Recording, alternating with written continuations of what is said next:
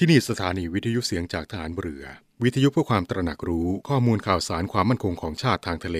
รายงานข่าวอากาศ และเทียบเวลามาตรฐาน จากนี้ไปขอเชิญรับฟังรายการ นาวีสัมพันธ์ครับ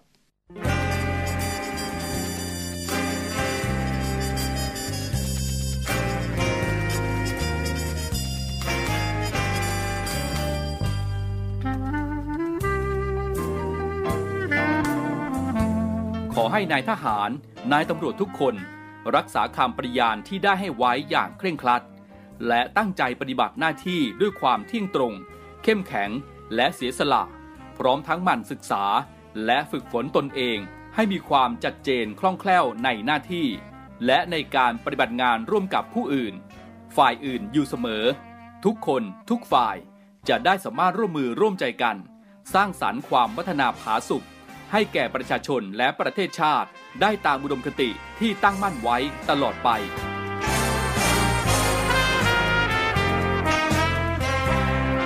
พระราชดำรัสพระบาทสมเด็จพระเจ้าอยู่หัว ในพิธีสวนสนามถวายสัตย์ปฏิญาณของทหาร ตำรวจเนื่องในพระราชพิธีบรมราชาพิเศษ พุทธศักราช 2562 ในวันที่ 18 มกราคม 2563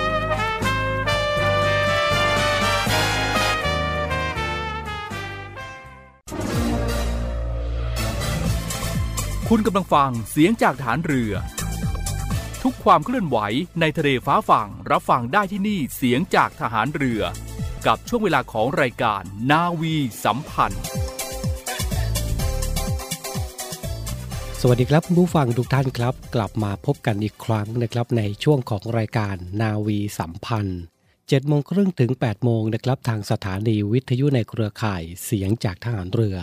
คุณผู้ฟังสามารถติดตามรับฟังได้พร้อมกันทั่วประเทศนะครับ ทั้ง 15 สถานี 21 ความถี่ และเช่นเคยนะครับ ทุกเช้าวันอาทิตย์แบบนี้เป็นหน้าที่ของผมพันจ่าเอกชำนาญวงกระต่ายดำเนินรายการครับ วันนี้นะครับเราพบกันตรงกับเช้าวันอาทิตย์ที่ 13 มีนาคม 2565 ครับ กับเรื่องราวข่าวสารต่างๆ ที่นำมาฝากคุณผู้ฟังกันเป็นประจำนะครับ เริ่มต้นรายการในวันนี้นะครับ เราไปเริ่มต้นกันที่คำเตือนของการไฟฟ้าส่วนภูมิภาคนะครับ ได้ออกมาเตือนนะครับ หากว่าพื้นที่ไหนหรือใครนะครับ พบพายุฝนลมกระโชกแรงพัดต้นไม้ลมทับสายไฟขาด อย่าเข้าใกล้เป็นเด็ดขาดนะครับ โดยเฉพาะในช่วงนี้นะครับ มีหลายพื้นที่ที่ได้รับผลกระทบจาก สภาวะของพายุฤดูร้อนเกิดขึ้นหลายอำเภอด้วยกันนะครับ เพราะฉะนั้นเรื่องราวแบบนี้สามารถเกิดขึ้นได้ใกล้ตัวคุณครับ การไฟฟ้าส่วนภูมิภาคเองนะครับ ก็ได้มีข้อแนะนำอยู่ไม่กี่ข้อนะครับ เริ่มต้นกันที่ให้โทรแจ้งเจ้าหน้าที่การไฟฟ้าส่วนภูมิภาคโดยทันทีนะครับ เพื่อให้ทำการตรวจสอบ และเป็นการตัดกระแสไฟฟ้านั่นเองครับ ข้อที่2นะครับห้ามก้าวเท้าลงจากรถ ใช้วิธีกระโดดตัวลอยจากตัวรถลงสู่พื้นนะครับ ข้อ 3 เดินออกจากตัวรถโดยเท้าทั้งสองข้างชิดกัน พร้อมขยับไปข้างหน้า 4. ห้ามส่วนใดส่วนหนึ่งของร่างกายโดนรถนะครับ เพราะว่าอาจจะทำให้โดนไฟฟ้าดูดได้ ข้อที่ 5 ครับ ระยะที่ปลอดภัยนะครับก็คือห่างจากตัวรถและสายไฟฟ้าที่ขาดไม่น้อยกว่า 3 เมตร และข้อสุดท้ายนะครับ ห้ามก้าวเท้ายาวหรือวิ่ง เพราะอาจถูกไฟดูดจากแรงดันไฟฟ้าที่ต่างกัน ระหว่างเท้าทั้งสองข้างได้นะครับ ทั้งนี้นะครับหากพบเห็นระบบจำหน่าย หรืออุปกรณ์ไฟฟ้าชำรุดนะครับ ก็ให้แจ้งเจ้าหน้าที่ของการไฟฟ้าส่วนภูมิภาคที่อยู่ใกล้บ้านนะครับ เพื่อดำเนินการแก้ไขได้ทันที หรือโทรไปได้นะครับที่ 1129 การไฟฟ้าส่วนภูมิภาค Contact Center ครับ หรือบริการข้อมูลผู้ใช้ไฟฟ้าตลอด 24 ชั่วโมง หรือแจ้งผ่านแอปพลิเคชันของการไฟฟ้าส่วนภูมิภาค นั่นก็คือ PEA Smart Plus นั่นเองนะครับอะก็ฝากกันไว้แจ้งเตือนกันไว้นะครับสำหรับพื้นที่ไหนที่มีผลกระทบเสาไฟฟ้า ล้มอะไรประมาณนี้นะครับ ก็แจ้งไปที่การไฟฟ้าส่วนภูมิภาคก็แล้วกันนะครับ เรามาต่อกันที่สถานการณ์ของการแพร่ระบาดของโรคโควิด -19 กันนะครับ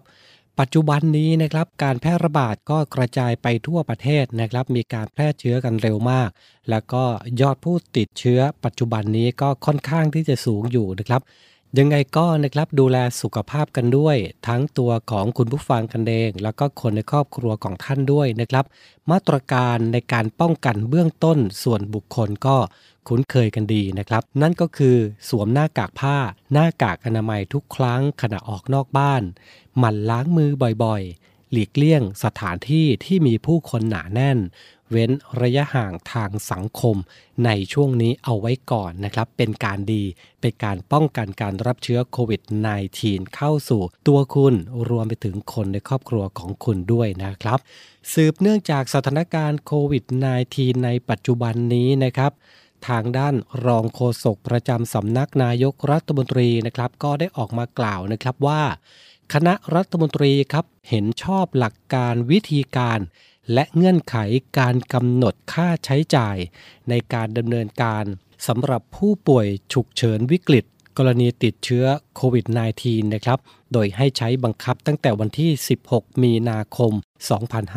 2565 นี้เป็นต้นไปนะครับ จะมีอะไรกันบ้าง เรามาดูกันนะครับ ซึ่งตามหลักเกณฑ์นี้นะครับ ผู้ป่วยโควิด -19 ที่ไม่มีอาการ อาการไม่รุนแรง หรือที่เรียกว่าเป็นกลุ่มสีเขียวนะครับ จะไม่นับเป็นผู้ป่วยฉุกเฉินขั้นวิกฤต แต่สามารถเข้ารับการรักษาฟรีในโรงพยาบาลตามสิทธิ์ของแต่ละคนนะครับ อย่างเช่น สิทธิประกันสุขภาพทั่วหน้า สิทธิประกันสังคม หรือสิทธิรักษาพยาบาลของข้าราชการ และแนะนำให้การดูแลแบบโฮมไอโซเลชันนะครับ ส่วนผู้ป่วยติดโควิด -19 ที่แพทย์วินิจฉัยว่าเข้าเกณฑ์ขั้นวิกฤตฉุกเฉิน ตามเกณฑ์ที่สถาบันการแพทย์ฉุกเฉินแห่งชาติ ได้กำหนดแนวทาง และเกณฑ์ประเมินคัดแยกระดับความฉุกเฉินไว้แล้วนะครับ ก็คือกลุ่มผู้ป่วยสีเหลืองและสีแดง ให้สามารถเข้ารับการรักษาในโรงพยาบาลได้ในโรงพยาบาลทุกแห่งนะครับ โดยไม่กำหนดระยะเวลา 72 ชั่วโมงแรก โดยสิทธิที่การปรับปรุงนี้นะครับเรียกว่า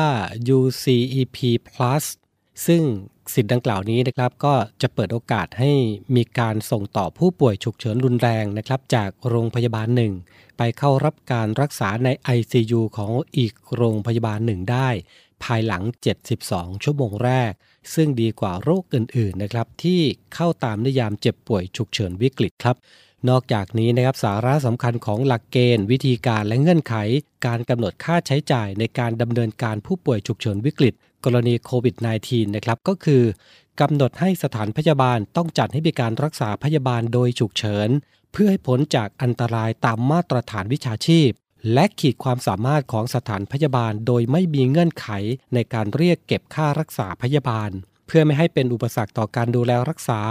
และให้สถานพยาบาลแจ้งต่อกองทุนของผู้มีสิทธิ์ได้รับการรักษาพยาบาลตามกฎหมาย ว่าด้วยหลักประกันสุขภาพแห่งชาติ หรือกฎหมายว่าด้วยประกันสังคม หรือกฎหมายว่าด้วยเงินทดแทน หรือจากส่วนราชการ องค์กรปกครองส่วนท้องถิ่น รัฐวิสาหกิจ หรือหน่วยงานอื่นของรัฐทราบโดยเร็วนะครับ นอกจากนี้นะครับยังได้กำหนดให้กรณีที่มีปัญหาการวินิจฉัยในการคัดแยกผู้ป่วยฉุกเฉินวิกฤต ให้ปรึกษาศูนย์ประสานคุ้มครองสิทธิผู้ป่วยฉุกเฉิน ของสถาบันการแพทย์ฉุกเฉินแห่งชาติได้ตลอดเวลา 24 ชั่วโมงนะครับ เพื่อดำเนินการวินิจฉัย โดยคำวินิจฉัยของศูนย์ประสานคุ้มครองสิทธิผู้ป่วยฉุกเฉินให้ถือเป็นที่สุดครับ ซึ่งแนวทางการคัดแยกผู้ป่วยฉุกเฉินวิกฤต และแบบแจ้งผลการคัดแยกผู้ป่วยฉุกเฉินวิกฤต ให้เป็นไปตามที่สถาบันการแพทย์ฉุกเฉินแห่งชาติกำหนดนะครับ นอกจากนี้ทางด้านคอรมอเองนะครับ ยังมีมติให้กระทรวงการคลังสำนักงงานหลักประกันสุขภาพแห่งชาติสำนักงานประกันสังคม สถาบันการแพทย์ฉุกเฉินแห่งชาติ คณะกรรมการการแพทย์ฉุกเฉิน หน่วยงานของรัฐ องค์กรปกครองส่วนท้องถิ่น รัฐวิสาหกิจ เอกชน หรือกองทุนอื่นนะครับ ที่มีวัตถุประสงค์ที่เกี่ยวข้องกับการจัดบริการด้านการแพทย์ หรือสาธารณสุขดำเนินการตามหลักเกณฑ์ วิธีการและเงื่อนไขดังกล่าวและดำเนินการจ่ายค่าใช้จ่ายในอัตราตามบัญชีแนบท้ายหลักเกณฑ์ รวมถึงแก้ไขปรับปรุงกฎระเบียบข้อบังคับ หรือประกาศให้สอดคล้องกับหลักเกณฑ์ที่อนุมัติในครั้งนี้ด้วยนะครับอะใครที่ป่วยในเรื่องของโรคโควิด -19 นะครับถึงขั้นวิกฤตก็จะสามารถใช้สิทธิ์ในการรักษาได้นะครับ เริ่มตั้งแต่ 16 มีนาคมนี้เป็นต้นไปนะครับ เราไปต่อกันที่ข่าวประชาสัมพันธ์ของกรมศิลปากรกระทรวงวัฒนธรรมกันบ้างนะครับ ขอเชิญผู้สนใจครับส่งผลงานเข้าประกวด เพลง เพชรในเพลงนะครับ เนื่องในวันภาษาไทยแห่งชาติ ปี 2565 ครับ ประเภทผู้ประพันธ์คำร้อง ใช้ภาษาไทยดีเด่น และผู้ขับร้องใช้ภาษาไทยดีเด่น เพื่อยกย่องบุคคลในวงการเพลงนะครับผู้มีผลงานดีเด่น ด้านการใช้ภาษาไทย และสนับสนุนให้มีการสรรสร้างผลงานอย่างมีคุณภาพนะครับ ทั้งการประพันธ์คำร้องและผู้ขับร้อง โดยส่งผลงานได้ตั้งแต่บัดนี้เป็นต้นไปนะครับ จนถึงวันที่ 30 เมษายน 2565 ครับ ผู้ที่สนใจนะครับสอบถามรายละเอียดเพิ่มเติมได้ที่ 021642517 ต่อ 60 76นะครับหรือจะเข้าไปดูรายละเอียดเพิ่มเติมได้นะครับทาง Facebook เพชรในเพลงของกรมศิลปากรนะครับ ซึ่งการประกวดเพลงเพชรในเพลงเนื่องในวันภาษาไทยแห่งชาติปีนี้นะครับ แบ่งออกเป็น 2 ประเภทด้วยกันคือ 1. รางวัลผู้ประพันธ์คำร้องใช้ภาษาไทยดีเด่น เพลงไทยสากล และเพลงไทยลูกทุ่ง 2. รางวัลผู้ขับร้องใช้ภาษาไทยดีเด่น ทั้งชายและหญิง เพลงไทยสากล และเพลงไทยลูกทุ่ง ผู้มีสิทธิ์ส่งเพลงเข้าประกวดนะครับ ได้แก่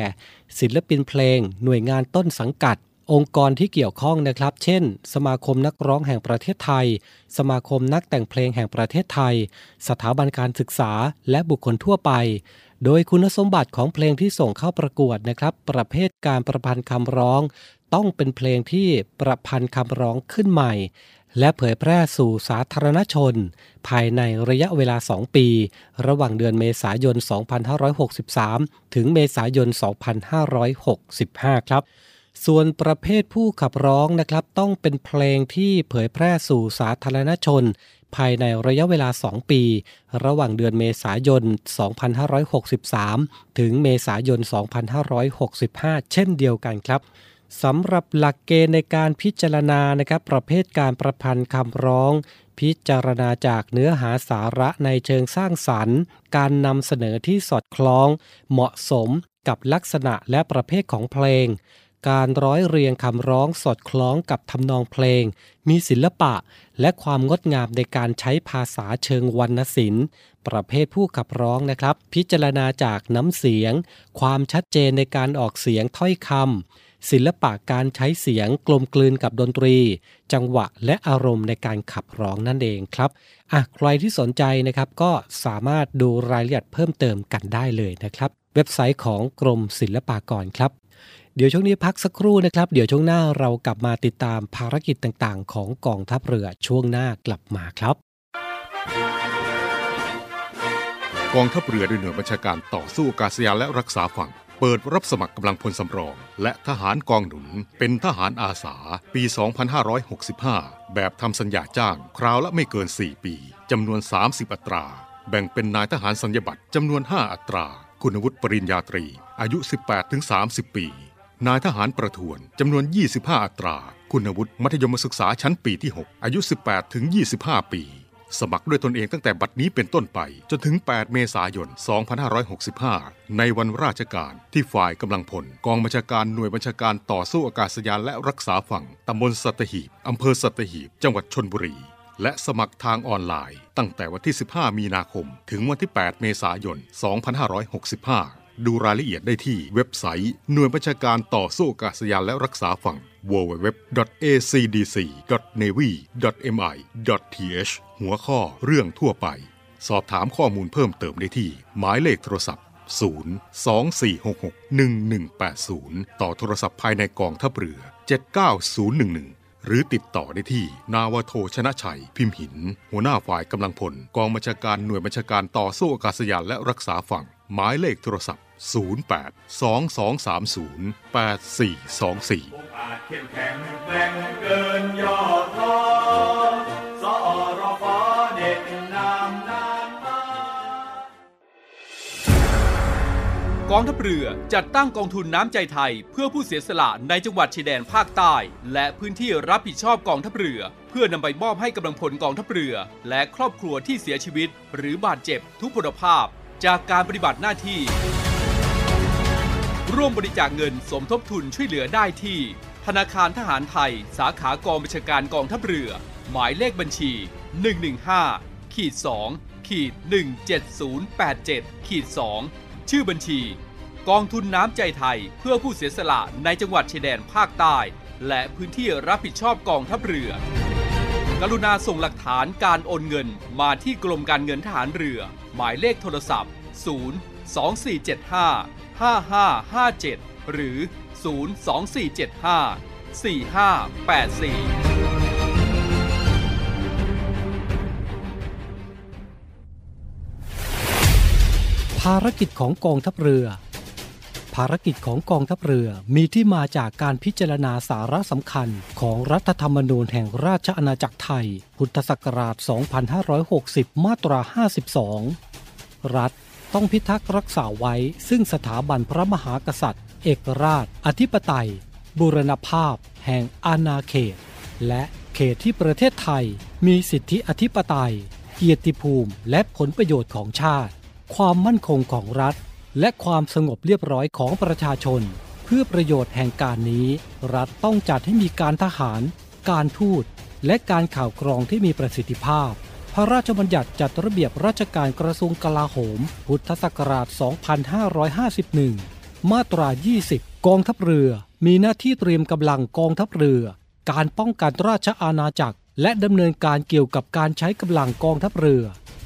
อำนาจ หน้าที่ของกระทรวงกลาโหม มีผู้บัญชาการฐานเรือเป็นผู้บังคับบัญชารับผิดชอบ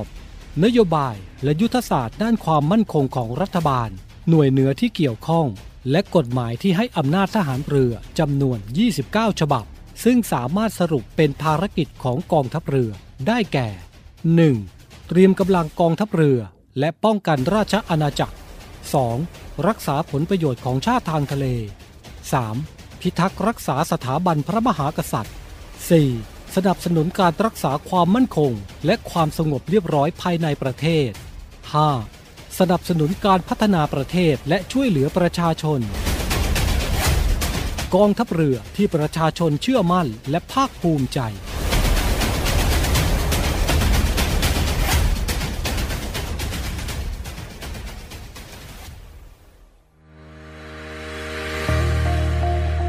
พลังสามัคคี พลังราชนาวี ขอเชิญร่วมติดตามข่าวสาร ภารกิจ และเรื่องราวที่น่าสนใจของกองทัพเรือ ผ่านช่องทาง YouTube กองทัพเรือ ด้วยการกดไลค์ กดติดตาม YouTube Channel กองทัพเรือ Royal Thai Navy Official Channel มาอัปเดตข่าวสาร และร่วมเป็นส่วนหนึ่งกับกองทัพเรือที่ประชาชนเชื่อมั่นและภาคภูมิใจ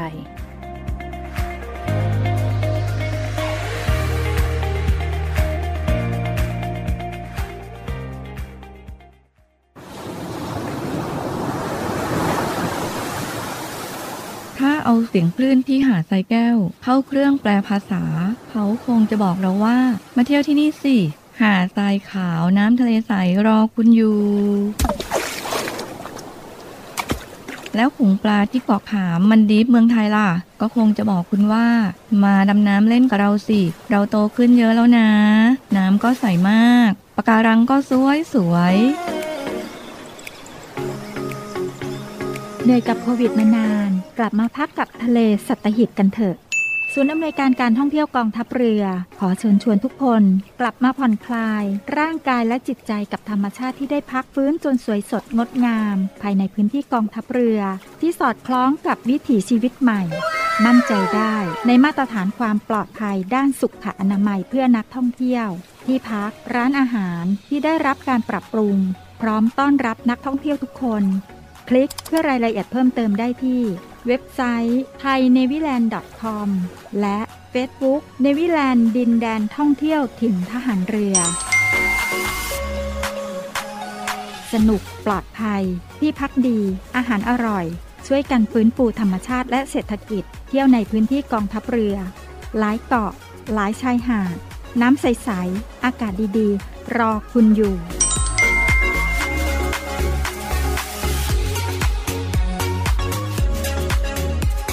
กลับมาอยู่ด้วยกันต่อนะครับในเบรกที่ 2 ของรายการนาวีสัมพันธ์เช้าวันอาทิตย์นี้นะครับกับภารกิจที่สำคัญของกองทัพเรือครับ เราเริ่มต้นกันที่ในช่วงนี้นะครับยังอยู่ในขั้นตอนการฝึกกองทัพเรือประจำปี 2565 ของกองทัพเรือนะครับ โดยผู้บัญชาการฐานเรือนะครับ เน้นย้ำกำลังพลที่เข้าร่วมการฝึกกองทัพเรือประจำปีนี้นะครับขอให้ใช้การฝึกในครั้งนี้เพิ่มพูนความรู้ และทักษะในการปฏิบัติการ และขอให้ผู้บังคับหน่วยในทุกระดับชั้น เน้นประสิทธิภาพของหน่วยตนเองออกมาให้มากที่สุดครับ การฝึกกองทัพเรือประจำปีนี้นะครับทำการฝึกในขั้นสถานการณ์ปกติ ความขัดแย้ง ระดับต่ำเน้นกระบวนการการจัดทำแผนจนได้คำสั่งยุทธการ เพื่อใช้ในการฝึกนะครับ นอกจากนี้ครับจะมีการฝึกปฏิบัติด้านการรักษากฎหมายในทะเล รวมถึงการรักษาผลประโยชน์ของชาติทางทะเลอีกด้วยสำหรับการฝึกภาคสนามหรือภาคทะเลนะครับ เน้นการทดสอบกระบวนการการวางแผนทางทหาร ทดสอบแนวทางการใช้กำลังของกองทัพเรือ รวมถึงการทดสอบขีดความสามารถ ปฏิบัติการทางเรือในสาขาต่างๆนะครับ โดยใช้โครงสร้างจริงของหน่วย ทุกระดับกองทัพเรือเพื่อให้สอดคล้องกับแนวความคิดการจัดการฝึกนะครับว่า รบอย่างไรฝึกอย่างนั้น โดยมีหัวข้อการฝึกที่สำคัญครับ เช่น การป้องกันฐานทัพเรือ และการควบคุมเรือการปฏิบัติการข่าวสาร การส่งกำลังบำรุง การปฏิบัติการสงครามไซเบอร์ และการบังคับใช้กฎหมายในทะเล โดยเฉพาะอย่างยิ่งนะครับ การฝึกที่เกี่ยวข้องกับกระบวนการปฏิบัติงานของสอนชน เพื่อสร้างความชัดเจนนะครับในการปฏิบัติต่อหน่วยต่างๆ ที่เข้ามาสนที่กำลังนะครับอาทิเช่น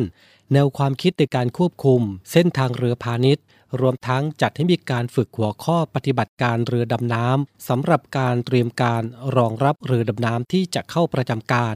สำหรับการฝึกภาคสนาม และภาคทะเล การฝึกภาคปฏิบัติของหน่วยกำลังรบ การสนับสนุนของหน่วยที่เกี่ยวข้อง มีหัวข้อการฝึกที่สำคัญนะครับคือ การฝึกยิงตอร์ปิโดแบบมาร์ค 46 จากเรือหลวงสุขโขทัยณพื้นที่อ่าวไทยนะครับในวันที่ 17 มีนาคมนี้ และการฝึกสนธิกำลังระหว่างหน่วยบัญชาการนาวิกโยธิน และหน่วยบัญชาการต่อสู้อากาศยานและรักษาฝั่ง ในการดำเนินกลยุทธ์ด้วยกระสุนจริงต่อเป้าเคลื่อนที่ในทะเลนะครับ บริเวณสนามยิงอาวุธทุ่งโปรงจังหวัดชนบุรี โดยใช้ศูนย์อำนวยการยิงร่วมกันนะครับ ซึ่งถือว่าเป็นการฝึกครั้งแรกในระดับกองทัพเรือด้วย นอกจากนี้นะครับยังจัดให้พิการฝึกปฏิบัติการให้ความช่วยเหลือด้านมนุษยธรรม และบรรเทาสาธารณภัย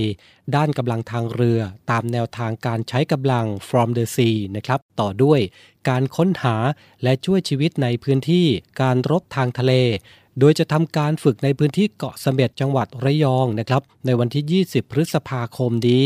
โดยมีการเชิญหน่วยที่เกี่ยวข้อง และหน่วยราชการในพื้นที่นะครับ ร่วมรับชมการสาธิตการฝึกปฏิบัติการในครั้งนี้ เพื่อเป็นการสร้างการรับรู้ สร้างความเข้าใจในภารกิจการช่วยเหลือผู้ประสบภัยในทะเลอีกด้วย ทั้งนี้นะครับ กองทัพเรือได้มีการจัดกำลังพลจากกองเรือยุทธการ หน่วยบัญชาการนาวิกโยธิน หน่วยบัญชาการต่อสู้อากาศยานและรักษาฝั่ง ตลอดจนหน่วยงานต่างๆ ของกองทัพเรือนะครับเข้าร่วมการฝึกในครั้งนี้ โดยมียุทโธปกรณ์ที่สำคัญที่เข้าร่วมการฝึกนะครับ อาทิเรือหลวงจักรีนฤเบศเรือหลวงภูมิพลอดุลยเดชเรือหลวงสายบุรี เรือหลวงอ่างทอง เรือหลวงสุขโขทัย เรือหลวงรัตนโกสินทร์ เรือหลวงตาปี เรือหลวงสงขลา เรือหลวงวังใน เรือตรวจการกำลังอากาศนาวี ปืนใหญ่ และปืนต่อสู้อากาศยานแบบต่างๆ รวมถึงอากาศยานจากกองทัพอากาศอีกจำนวนหนึ่งด้วยนะครับ ที่เข้าร่วมการฝึกกับกองทัพเรือปี 65 นี้นะครับ ไปต่อกันที่ภารกิจของกองบัญชาการป้องกันชายแดนจันทบุรีและตราดนะครับ จัดกำลังพลดำเนินโครงการ หมอเดินเท้าเข้าหาชุมชน เพื่อเยี่ยมเยียนประชาชนนะครับ รวมถึงตรวจสุขภาพเบื้องต้น ให้กับพี่น้องประชาชนในพื้นที่รับผิดชอบ นอกเหนือจากนี้นะครับยังมอบเครื่องอุปโภค บริโภค เพื่อบรรเทาความเดือดร้อน ในช่วงสถานการณ์การแพร่ระบาดของโรคโควิด -19 อีกด้วยนะครับ ก็มีการดำเนินโครงการกันนะครับในพื้นที่อำเภอแก่งหางแมว จังหวัดจันทบุรีนะครับรวมไปถึงตำบลเนินทรายอำเภอเมืองจังหวัดตราดครับปิดท้ายกันที่ภารกิจของหน่วยเรือรักษาความสงบเรียบร้อยตามลำแม่น้ำโขง เขตนครพนมนะครับ โดยสถานีเรือมุกดาหารครับ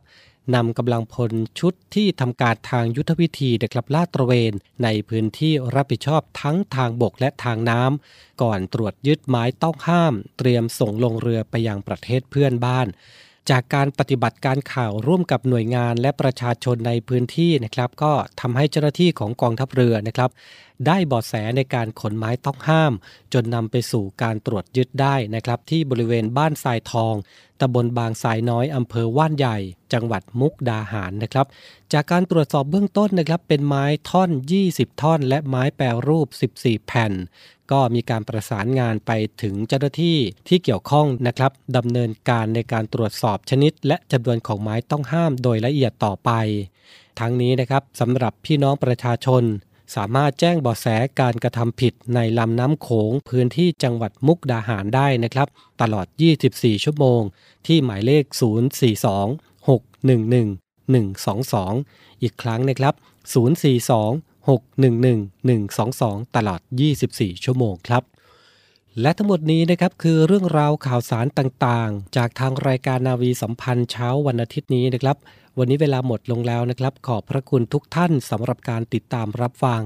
ช่วงนี้การแพร่ระบาดของโรคโควิด -19 ก็กระจายไปทั่วประเทศนะครับ มีผู้ติดเชื้อรายใหม่สูงขึ้น ดูแลสุขภาพกันด้วยนะครับ วันนี้ผมพันจ่าเอกชำนาญวงกระต่ายผู้ดำเนินรายการ พร้อมทีมงานนาวีสัมพันธ์ทุกคนต้องลาคุณผู้ฟังไปด้วยเวลาเพียงเท่านี้ พบกันใหม่โอกาสหน้าสำหรับวันนี้ สวัสดีครับ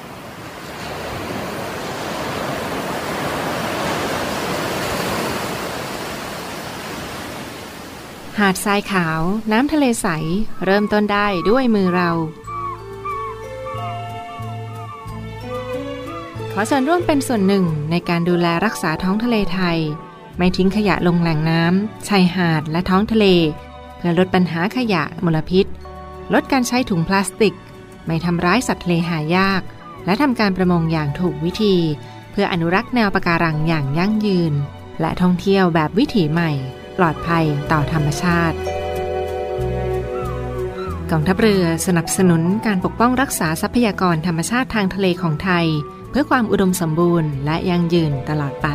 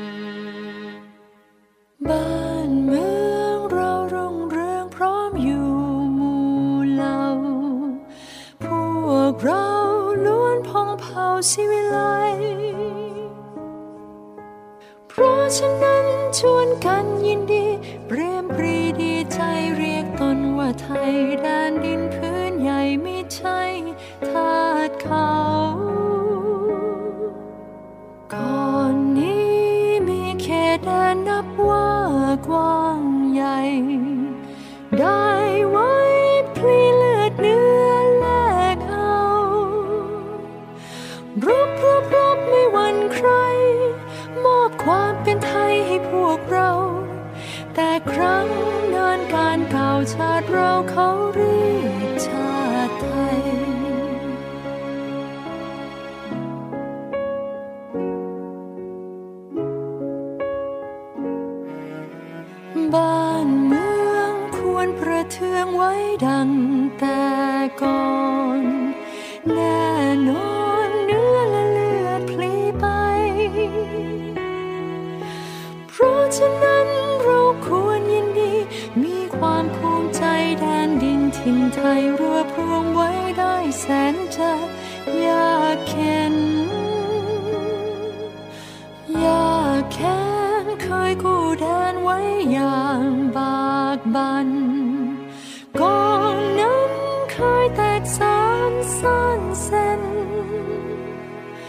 แม้กระนั้นยังร่วมใจ ช่วยกันรวมไทยให้ร่มเย็น บัดนี้ไทยดีเด่นร่มเย็นสม